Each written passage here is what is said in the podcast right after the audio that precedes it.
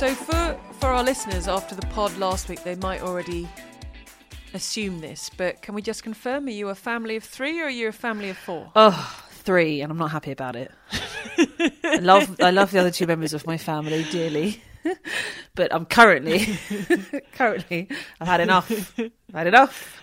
The, the good news is is that like as we discussed last week, it will happen at some point. yeah, yeah, definitely. But just you know, come on. It's been it's been nice. I've been well. I say it's been nice because I've been able to you know listen to you on the Australian Open and and catch up Yeah. and things. But then if I had the baby, I'd be up all night anyway. Although I think most of the Australian Open has been happening during the day here in the UK. I've been listening all day. It's, it's been amazing. Uh, I know. I, but I feel I feel bad laughing because I know that uncomfortable feeling, and you're just you're just ready to go now. But the the joy is we get to do at least one more podcast. We we don't know when this is going to happen. We get to do one more at least before you become a family of four, and well, something we you can, say that we're not at the end yet. We we've got Oh, another- wow. It's, it's forty five minutes. Anything could happen. this could be a podcast. Um, but we do have something to celebrate at the halfway point. Not all of our predictions are out. No, no, and I, I think Yeah. I, I think I've, I got to start uh, getting behind Stefanos now. I mean, Yes, because you found him in the word search. I found him in the word search, so he was my um, forced pick. Forced pick? they was call it a forced pick. Um, my free pick was Djokovic, uh, but you know, yeah, it's not it's not looking so bad. It's not so bad, is it? Um, I had Djokovic for the women. I know I I know I chose three, but I'm sticking with it. I chose Gauff to face Sabalenka and Jabeur in the final. So I'm still claiming that I've still got, as we speak on what day is it? Monday. Still got Sabalenka, still got Djokovic, and Rublev. Andre Rublev is still going strong. Yeah, I mean the uh, Swiatek Gauff quarter final we were all expecting. Uh, no, both gone. Uh, yeah, okay. Well, I mean, if you're going to select like five different players, you're going to have a few of them in the courses. to be honest, um, I'll give you Sabs because you you you were bigging her up. I think so. I'll I'll give you the give you the Sabalenka final. Well, she's not in the final yet, but Oh. that's what you predicted. Yes, I, the only place we can start is with Andy Murray. It was I don't care whether whether you're British, uh, or wherever you come from. Surely, surely, surely, and a lot has happened. But this is the headlines, one of the headline, if not the headline story of the first week. It's just, just ridiculous. I mean, it doesn't matter if you're British or not. That is true because he is just, he's awesome and he's so popular in so many different places. But I tell you what, being British, it is a lot of fun. I mean, how spoilt have we been with Andy Murray? Because, you know, look, there's no debate. It's a big three, it's not a big four. You know, he's not one of the greats. He's got three Grand Slams, and I'm being very critical, which is not particularly fair. However, no one, no one matches the drama that you get with Andy Murray. It just it doesn't happen. It, it, it whether you're Djokovic, I mean Federer, Nadal, you know Nadal's played what two five set matches in his whole Roland Garros career. I mean Andy Murray has the best record of coming back from two sets down of anyone. Done it eleven times, and uh, yeah, there's just something about that sort of um, Braveheart vibe of him that is uh, just incredible to watch. Whether it's one round, two rounds, three rounds, as we saw like Wimbledon last year as well. Um, and when it does come to an end, it's obviously devastating and heartbreaking. And he's normally limping off the court, his body completely battered as if he's been, I don't know, in a, a proper fight, to be honest. But there's also, I think, an element when it comes to broadcasters, and I, I've not been working on the Australian Open, you have. There's a slight relief. That like a one percent relief because last year at Wimbledon, all the late nights were Andy Murray going to eleven o'clock at night, and then of course you know Australian Open sort of a similar thing. So there is sort of a okay, we might be able to get some sleep now. but Djokovic on the night session, and so he f- finishes quicker. But I mean, just the most fun. I think that match. I mean, I was listening to your commentary, you and the team at Five Live doing it, and it just just seemed like the most fun, even though you were probably delirious. At, at that point, because as most people know I'm doing it from the UK. So we're getting up, I'm getting up sort of three, four o'clock in the morning to sort of roll into the Australian night session. And look, I have to say, if we think back to the pod last week, I was asking you the question, Riandy Murray, when is when is enough enough? When does he call it a day? He had had that defeat to to Korda to start things off, and most people sort of agreed it, it didn't look good. What would the future hold? Then he faced Matteo Berrettini, and we're like Oh, okay, that's not going to end well. And he was battered, he was bloodied, and he was bruised as he literally crawled off court after four hours and 49 minutes. But then to come out against Thanasi Kokkinakis and, and do what he did, I mean, it's ridiculous. I mean, it, it's absolutely ridiculous because he must be in pain, he must be in discomfort. But to do, and I know there's an element of Kokkinakis, look, he had opportunities. He was two sets and a break up and he was serving for it. And Andy Murray has the experience, but to physically put himself through that, to recover enough to be able to come out and do it again as he did in the second round, it's, I mean, it, it's truly stunning the level of tennis he produced. I mean, he's a lunatic. That's the only conclusion. I mean, we've had this conclusion for a long time, but he must just be a lunatic. We were watching actually slight it, it, links it. It links it. It's a slight uh, off uh, off piece here. But we were watching last night, uh, myself and Ben, on um, I think it's on Netflix. But there's a, a documentary called The Human Playground, um, okay. something like that, and it's basically about how humans uh, certain humans, not me, other humans, uh, have been sort of pushing the pain barriers and dealing with that and sort of um, pushing things. Oh. So you had yeah. like this lady who would go swimming Uh, you know, she has to saw through sort of half a metre of ice, go swimming. You know, the Wim Hof stuff, and she, but she'd swim underneath the ice and all this oh. sort of stuff. And and people doing all these crazy like pain things like they're searching for the pain cave and they love you know whether they're doing these crazy marathons or whatever anyway i sat there and halfway through it i paused it and i said to ben they should have andy murray on here that that because that's what he does. He he searches for the pain barrier, the pain cave as it's known, sometimes unnecessarily, um, because you could argue that okay, eleven times he's won five set matches from two sets down, but that he's put himself two two sets down. so he searches for that pain cave, and he just loves it. He absolutely loves it. It's just ridiculous. It's ridiculous. But what a what a legend I mean, what an unbelievable thing. I mean, there's no way you would have thought, I mean, because you were there obviously watching every point, but there's no way you would have thought he could have come back. What, two sets and, was he 5 3 down in the third? A break, he was five, a breakdown. Down 5 2 down. Third. Wow, okay. I missed that bit. I think I joined at 5 3. Um, but yeah, just epic, phenomenal. Oh. I I don't think I would ever want to go in search of the pain cave.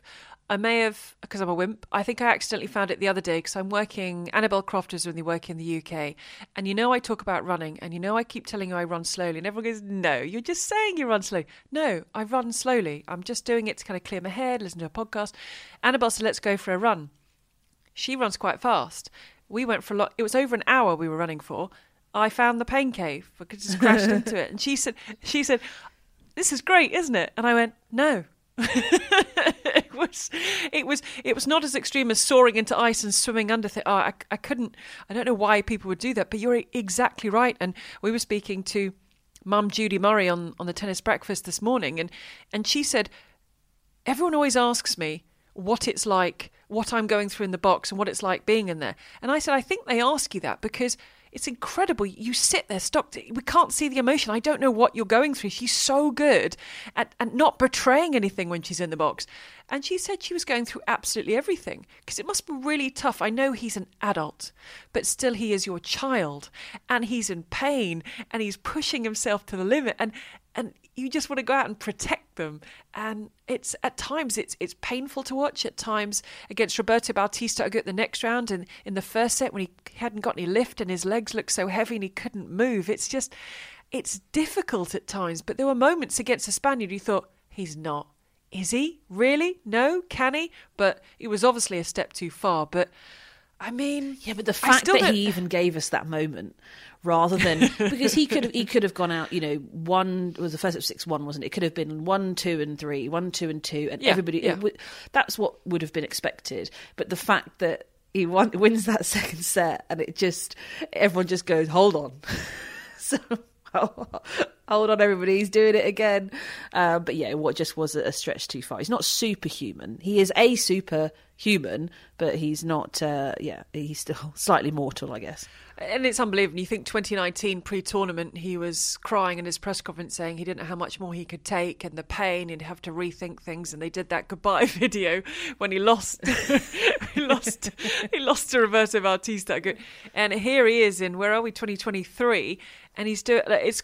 I still, I still, still don't really see the path and the future and, and where he goes. And I, I guess it, it's got to be important for him now to to get his ranking up. I'm not talking about getting back into the top 10, but he needs to get the ranking up to A, be getting into tournaments, and B, to be avoiding getting people like Matteo Berrettini in, in the first round. Yeah, but this is sort of what we were saying through 2022 as well, really.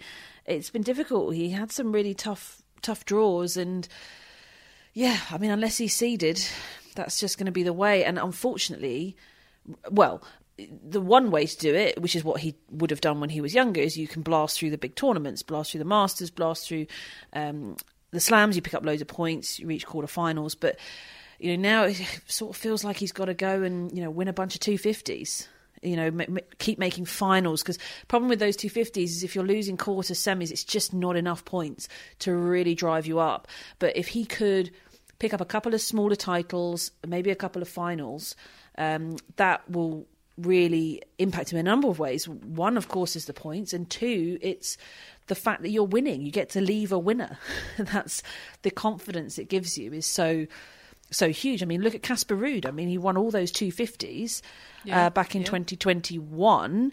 And, you know, even to people like Nick Kyrgios being like, oh, yeah, but come on, he's top 10 just based off 250s. But look at him now, two Grand Slam finals. It's a building block. It's, it's a method of of getting there, and hopefully he can get some better draws and better schedules. well, okay, schedules, because there are many, many players and stories to talk about. But something that came in off the back of, of Andy Murray, and we had it the other night actually with Vic, Victoria Azarenka um, and Zhu Lin's match just finished, I think, around two. Yeah, so stupid. So it's we've talked about this before. Andy Murray finished at eight minutes past four. You've not only got the health of the player and the player who wins expected to recover and, go at it again. You've got ball girls and boys and Australian Open. They are girls and boys, not like the US Open where they're sort of grown people. You've got the spectators. What what would you like to see be done? Is now the moment we say stop. This is ridiculous. What what were you thinking when when talking of, of scheduling came up? Yeah, it's ridiculous. Um, it's difficult for everybody involved, and I think Andy's point was pretty. I think he, he, he, explained it pretty well, as in just who does this benefit? Just explain who it benefits, because is it benefiting TV? Is it benefiting, as he said, the ball kids, the players? You know, because you can't really see. It's not benefiting ticket holders. You can't really see actually who is benefiting, other than getting the schedule done. But they could change the schedule and still get the schedule done. And as people say, Wimbledon's managed to do it years and years, and they have a, a cut-off of 11 p.m. They used to do it when the cut-off was about half past nine because of light. They also used to do it without a middle Sunday. So they only had 13 days, and they still managed to get through all of the matches. So it's not necessary. Um, and yeah, I mean, look, the thing is, I was chatting to, I've been talking to everybody about it really over the past week. And everyone's like, yeah, but you know, we love a, a, late night finish in tennis. You know, late night match at the U.S. Open and and uh, the Aussie as well. And and and I get it. And I love a late night finish, but a late night finish is like midnight. That is that is a late night finish. Four a.m. is breakfast. The sun is rising. That's nonsense. Like honestly, I, I mean, a, a finish of midnight one a.m. I think is you know is going to happen occasionally, and that would be fine. Um, it's about when the matches start the fact that Azarenka started at half past 11 local time is just stupid. Like no other sport does that. It is absolutely it's just it's just bonkers. I mean, maybe boxing sometimes gets quite late, but maybe not even half past eleven.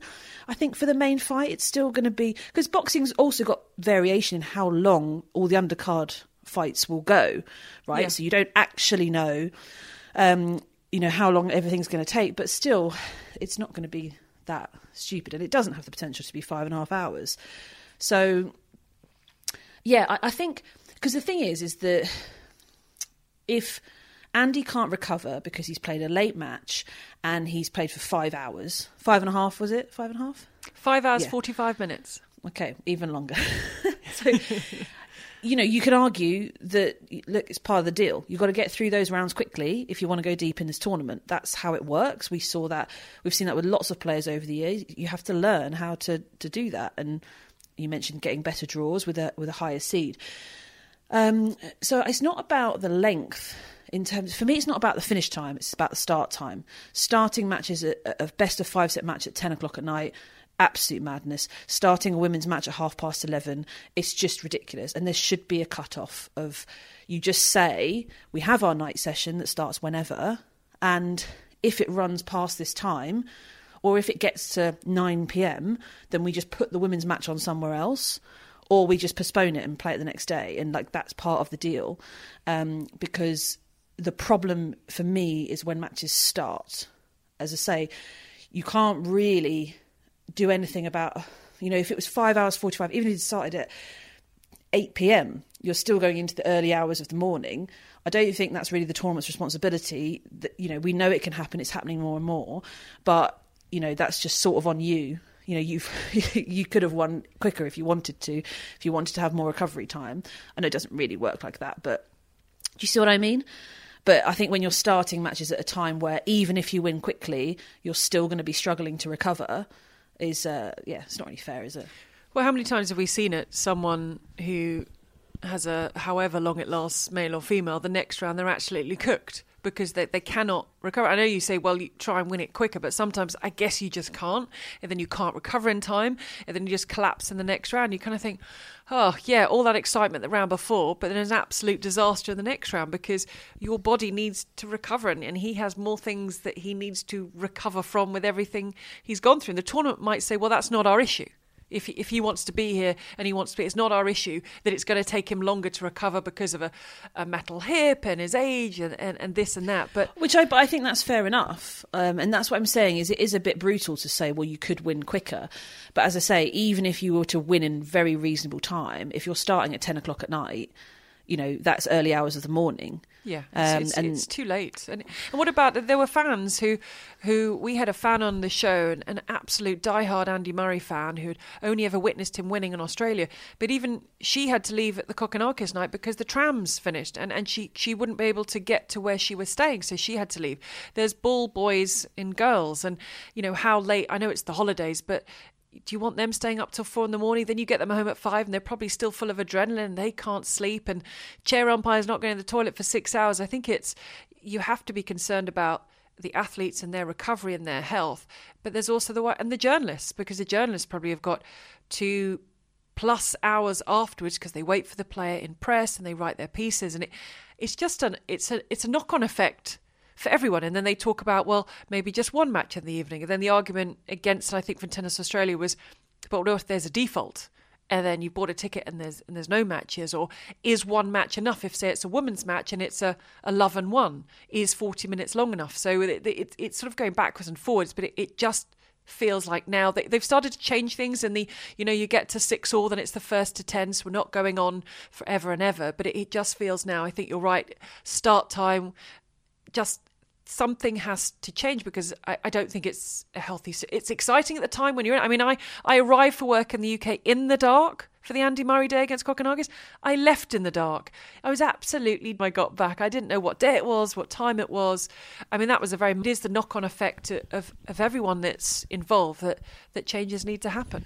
I- mean, look, I, I just think people are pretending there are no solutions. There are obviously solutions, as in Yeah. Roland Garros never had night sessions. I don't like the one match night session thing. Um, I don't think that particularly works because the risk is very, very high, as you say, of a default or, or some, something else that happens. Um, and you know, as I say, Wimbledon operates fine. They what they play three matches on centre court, and then they have floating matches, uh, TBAs, to be arranged. And if you are a to be arranged, you know that there's a good chance you're going to get on a show court, which is nice. But you're going to have to you know wait a little bit and see. Um, you know, yeah. Look, Wimbledon operates with a cut off of eleven o'clock, right? That you can't play past eleven o'clock because of the local rules in the area. Um, I don't like that. I don't. I don't like the idea of stopping matches. Um, but as I say, I just think that there has to be some rules around the start times. And then, you know, yeah, you're going to get the odd match that does go till two o'clock in the morning and whatever. And sure, it's probably going to be a bit unfair on the player. It's going to be tough to recover, but we're not going to get this consistent like just repetition of of this stuff now. You know, matches are longer than they used to be. We know that through being commentators. Even in the six years I've been commentating, it's you know my I used to. I think when I started, you used to always have the mentality that you'd you'd definitely get one ridiculous day in a tournament, and now it's just guaranteed, like just over and over and over. I mean, if you Yeah, get one yeah. one quicker day, you're sort of like, oh wow, okay, you know, we don't have Roger Federer winning in 40 minutes anymore.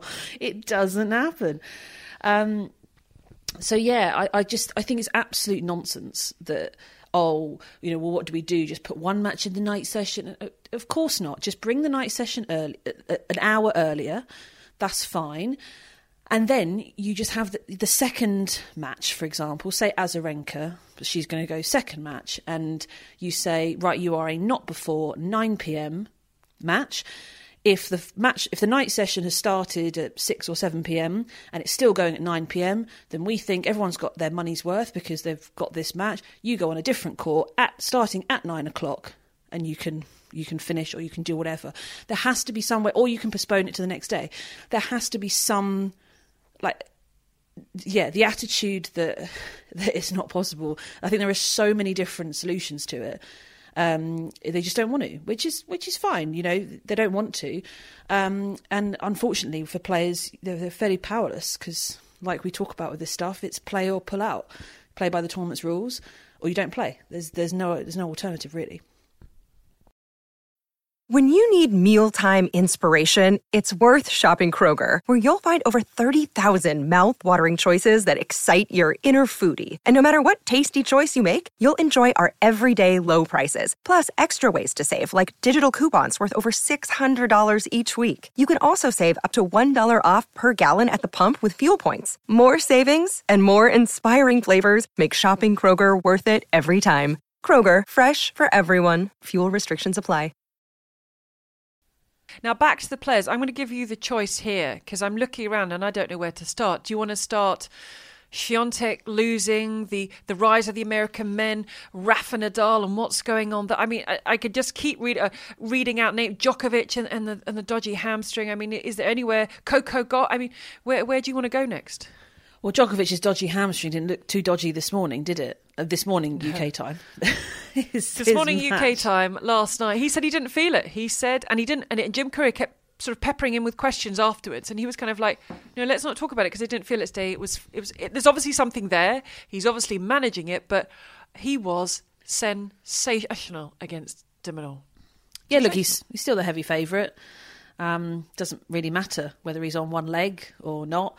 Even after his last round, you're still looking at the game. yep, still the favourite here. Yeah, of course, it's up to the leg. But look, it has been many, many years where, with the exception of Roland Garros, it, the question has been, will Djokovic win the slam? And the answer is yes, unless he beats himself. So unless he defaults Yeah. himself against Pablo Carreño Busta at the US Open, unless he doesn't get into the the country like he did last year in Australian Open, unless he has a meltdown or you know, ultimately. As long as he plays reasonably well, he wins the slams. And I include Rafa in that. I know Rafa won the Australian Open last year in 2021, but I just personally believe if, if Novak had been there, he would have won it, no problem. No, I agree. Yeah, Um, I, I agree. just levels. Uh, Roland Garros, the only exception, but for the the other three slams, the question is: Is Djokovic going to do something to beat himself in this tournament? And um, the hamstring was possibly possibly the thing, but now I don't I don't know. I think he's fine now. Tsitsipas going along strong. He's in the he's in the top half of the draw. Djokovic in the bottom half, handing out signed postcards of himself, which I think is Love ingenious. He, he- you know, and he's actually sitting in his hotel room signing them. He hasn't just got this batch that's printed. He signs them all, and he, and it's very civilized. People just put their hand out. He gave them a postcard. And the job is done. Not only is he looking very good, and look, I know he had a battle against Sinner, but he's looking good, and he's got this sort of autograph signing sorted out as well. Yeah, I think he is looking good. He's had, he- as you say, but I think it's good he's had a battle against Yeah, Sinner. Uh, he yeah, I was really up against it there. You know, Sinner's tough, but Tsitsipas as the third seed, I think he is. I haven't got the draw in Yep. front of me. Um, he is, you know, he's expected to come through that. You know, if life gets a little bit tough in a slam, you've got to come through. He's been to a final. Um, and uh, yeah, you know, pressure is is really on him. I think with how the draw is is panning out. But um, I love the signed cards. I like it because, especially, I think it suits his mentality because he's so, you know, he just wants to get on with business. You know, he's so professional. You you know, he's a sort of person. He doesn't really talk to other people around. He's just him and his team, and he's just he's just desperately like that. I think he, he so wants to win a slam, of course. I can understand it. And look, he probably gets off the court a bit quicker. He gives more people autographs that otherwise wouldn't have had autographs. And wouldn't you rather have a picture that's signed than a scrap of paper that you'll lose, you'll put somewhere and say, Where did I put it? Or a t shirt that your mum will put in the wash and suddenly the autograph disappears. You've got a postcard with his face, body, whatever it is on it, and he signs it as well. I think it's ingenious. I think it's great. Look, the only thing is, is that a lot of people will want their big tennis balls signed, and then Yes, you can get a yes. collection of signatures. Big balls, yep. uh, the, the the fact is that they have a limited amount of time to do that. Even though Andrei Rublev is the master of staying on court, and the amount of times I've been commentating, he's finished his match, and then there's about six to seven minutes, five to seven minutes between matches. And then the players come out on court and they're doing the coin toss, and you can still see him on court in the background signing things. He does not leave. He tries to sign everybody's, but it's not. It's never going to be possible, especially something like a slam. The, the, it's overwhelming the amount. So, you know, I think volume of a genuine autograph, I think, is great. I was sending you loads of messages. You're probably still asleep, and they were like, Rublev. Yeah, and then and then oh no, Rube. Yeah, I was. Then, oh, Rube. You didn't need to watch it. You could just see all my messages come through. But uh, look, I'm I'm glad it, he's a fabulous bloke. He, he's come through. Rune is is phenomenal, and I think could have quite possibly given Djokovic a tougher test. I hate to say that against. I hate to say that about Rublev, but I mean we shall see. Uh, and the Americans. A word on the Americans before we go to the women. I mean, it's phenomenal. They had a number of them, both the men's and the women's. But, you know, we have a quarter final that is Tommy Paul, I know he's that bit older, against Ben Shelton, who used his passport for the first time to fly to Australia. For the first time in his life, he used his passport to fly to the Open. Yeah, it's quite a flight, actually, isn't it? it's your first one, not just a short hop around. But uh, I'm sure he's flown uh, plenty of times within uh, within the states. But yeah, it's interesting because as soon as that section of the draw got blown wide open, um, yeah, I was looking at it and I was thinking you, you had Kokkinakis in there, you had Popyrin as well, big players. But I thought ah, the Australian pressure's going to get to them. And it was Ben Shelton that I was looking at. And the only reason I say that is because we've had the stories of you know Karatsev uh, doing unbelievably well at the Australian Open after loads of challenger wins the year before. Van de Zandschulp as well. We have so many players now on the ATP tour that have they they come off the back of a challenger season where they've won like eight challenges. It's ridiculous. I didn't know there were that many challenges that you have. Well, he won eight challenges last year. He won seven. This guy won. You know, and you feel you feel sorry for the guys who are sort of making semis and final all the time because that's what they got to deal with, and that's what Ben Shelton is. He's one of those players, and we have seen those players translate straight into the Grand Slams. They come in with no fear, no expectations. They don't know who anyone is.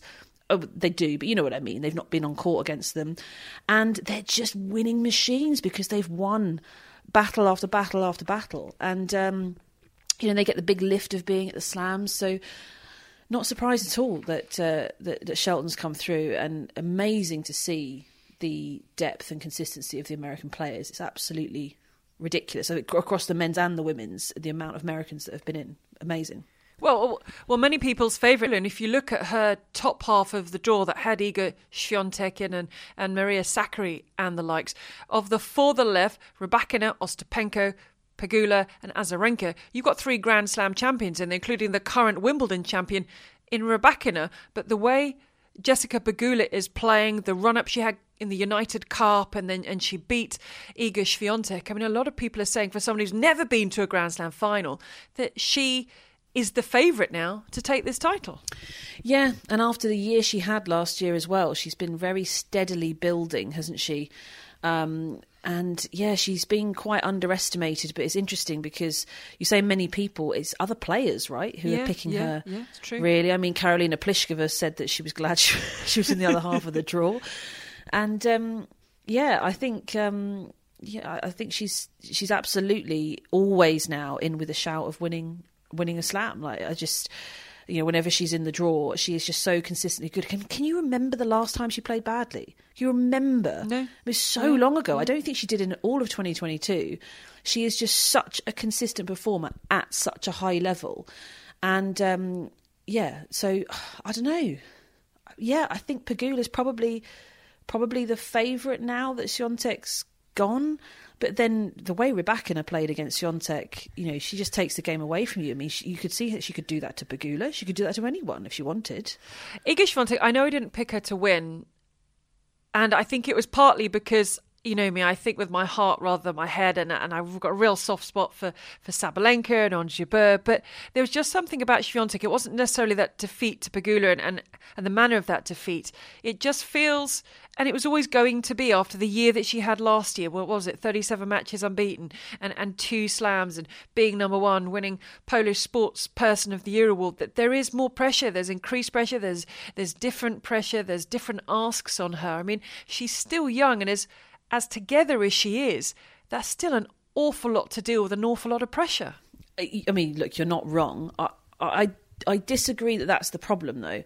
I think the problem is that people are getting better looks at her game, and everybody would have seen what Pegula did against her in that two and two victory. And also, uh, and this is not to be um, looked over. If you're a, one of the other players, another top tenner or a Rebecca, for example, um, you and your coaches, you would have seen that happen, and also you'd have seen the reaction of her on the court in tears, and you realise that actually, can she deal with things when it doesn't go her way? Because she was. She was all over the place, wasn't she? In that she was completely demolished by Pegula. She was all over the place in the match, after the match, and we saw it all play out. And that is really valuable for somebody that people, you know, she's, she was starting to create this aura of being untouchable. And all of a sudden, everybody sees that and goes, no, okay, you can get to her. So suddenly the belief comes back. And then I think also just tactically in the match, they will look at what Pegula was able to do in terms of really get on that serve, particularly the second serve. Uh, and that's what we saw Rebecca do, just went hell for leather off that return and oh, as well as her serving, of course, is Rebecca's standard is, is pretty good. But but her recent Swiatek's recent defeats, Rebecca, Pegula, um, Sabalenka, and Keys. So it feels there's a little bit of a pattern forming in the type of players that she's losing to. Yeah, big hitters. Um, I suppose big hitters that will take the initiative, um, that she can't boss around the court as much. Um, if Swiatek can get stuck in and really get them working out to the side, get them taking three steps before they strike, then Swiatek will be all over them. But that's a big if, because if their big strike comes in first, either on the serve or the return, she can't do that. Um, and you know she likes to rush players, and you know they've obviously you know found a way to to not be too rushed. So I think it's just much more of um, people working out how to play against her. Now, it's not like she's going to lose all the time.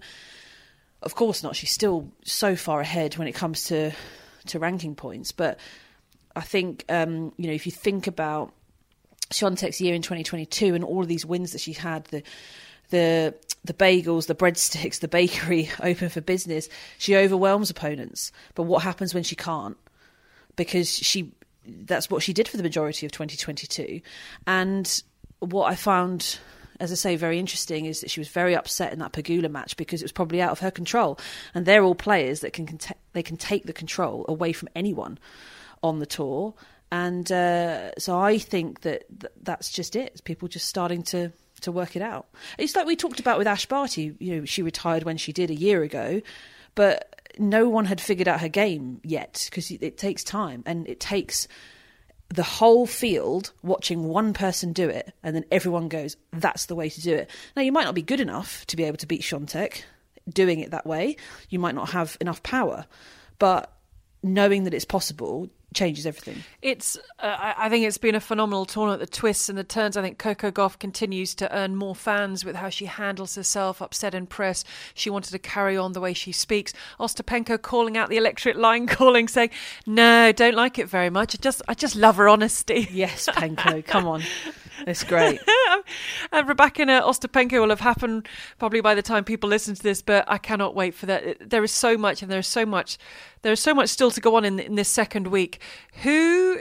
So you can pick a new woman's winner now. Now yours is out.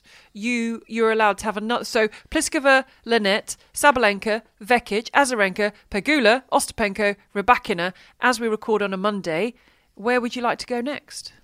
Ooh, very difficult. I do agree that. Um, I mean, I could see Pegula winning.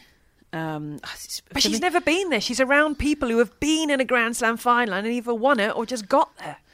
Yeah, but you know, she comes from a sort of an elite mentality household with Yeah, the. Buffalo Bills ownership, of course, with her her parents. Um, so I I don't know if that will phase her too much. I I don't think it will.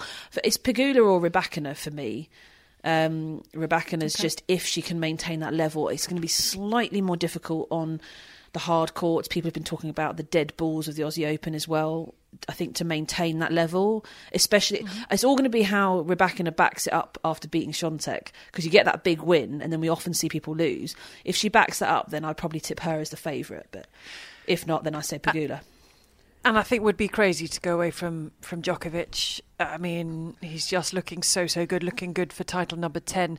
Um, we're hopefully going to do a post Oz pod, depending on on how your family numbers add up. But am I right, Baby Rog? Is he still a toddler? Is are you classified a toddler? He's two. Yeah. So that's a that's a toddler, isn't it? How many languages can he count in? Uh, he can count in one language. Okay, lovely. Um, which I would say is normal unless you have parents. One is from somewhere, one is from somewhere else. There was a story today. Uh, this is very random, but it's just been. I'm feeling. Am I doing enough for my children? There was a story today about a toddler. So I think he's two or three, who is just the youngest person to get into Mensa. One of the things he can do, he can count to hundred in twelve languages. And one day he was watching a cartoon and he was making some noises. And his mum said, "What are you doing?" He said, "Oh, I'm just counting to twenty in Mandarin." I mean, and that's that's not normal, is it? no, I think two year should be No. playing a bit more than that. Yeah, I to mean, be honest. I, mean, could- I don't know. Should I apply? I can apply for Mensa with with uh, with Baby Rog and see how he goes. Maybe he'll get into Mensa. Well, I just wondering if I need to give the twins a few more languages. I just wanted to check where baby Roger was with his languages and his numbers, just to put my mind at rest that I don't need to suddenly make a call home and say, right, whip out the, I don't know, the Italian counting, whatever. Okay, let's put my, you know what, let's put my mind at rest. So I'm, I'm sorry you're in discomfort, but I am hoping Thanks. we get one more pod out of this before your numbers are added to, and you, I'm Yeah. sure, hope different. Really, honestly. well, that will. Well, you know, on. that'll be the the good thing to come out of it, won't it? If we wait another week. and you're thinking, I don't want to wait another week. But I'm going to let you go and rest and get comfortable. And I, well, look, I'll be speaking to you in the meantime, so I'll keep everyone informed. But hopefully, we'll have a we'll have a roundup pod in a week or so's time. Oh, sounds good. Can't wait to see who wins. Speak soon. Bye.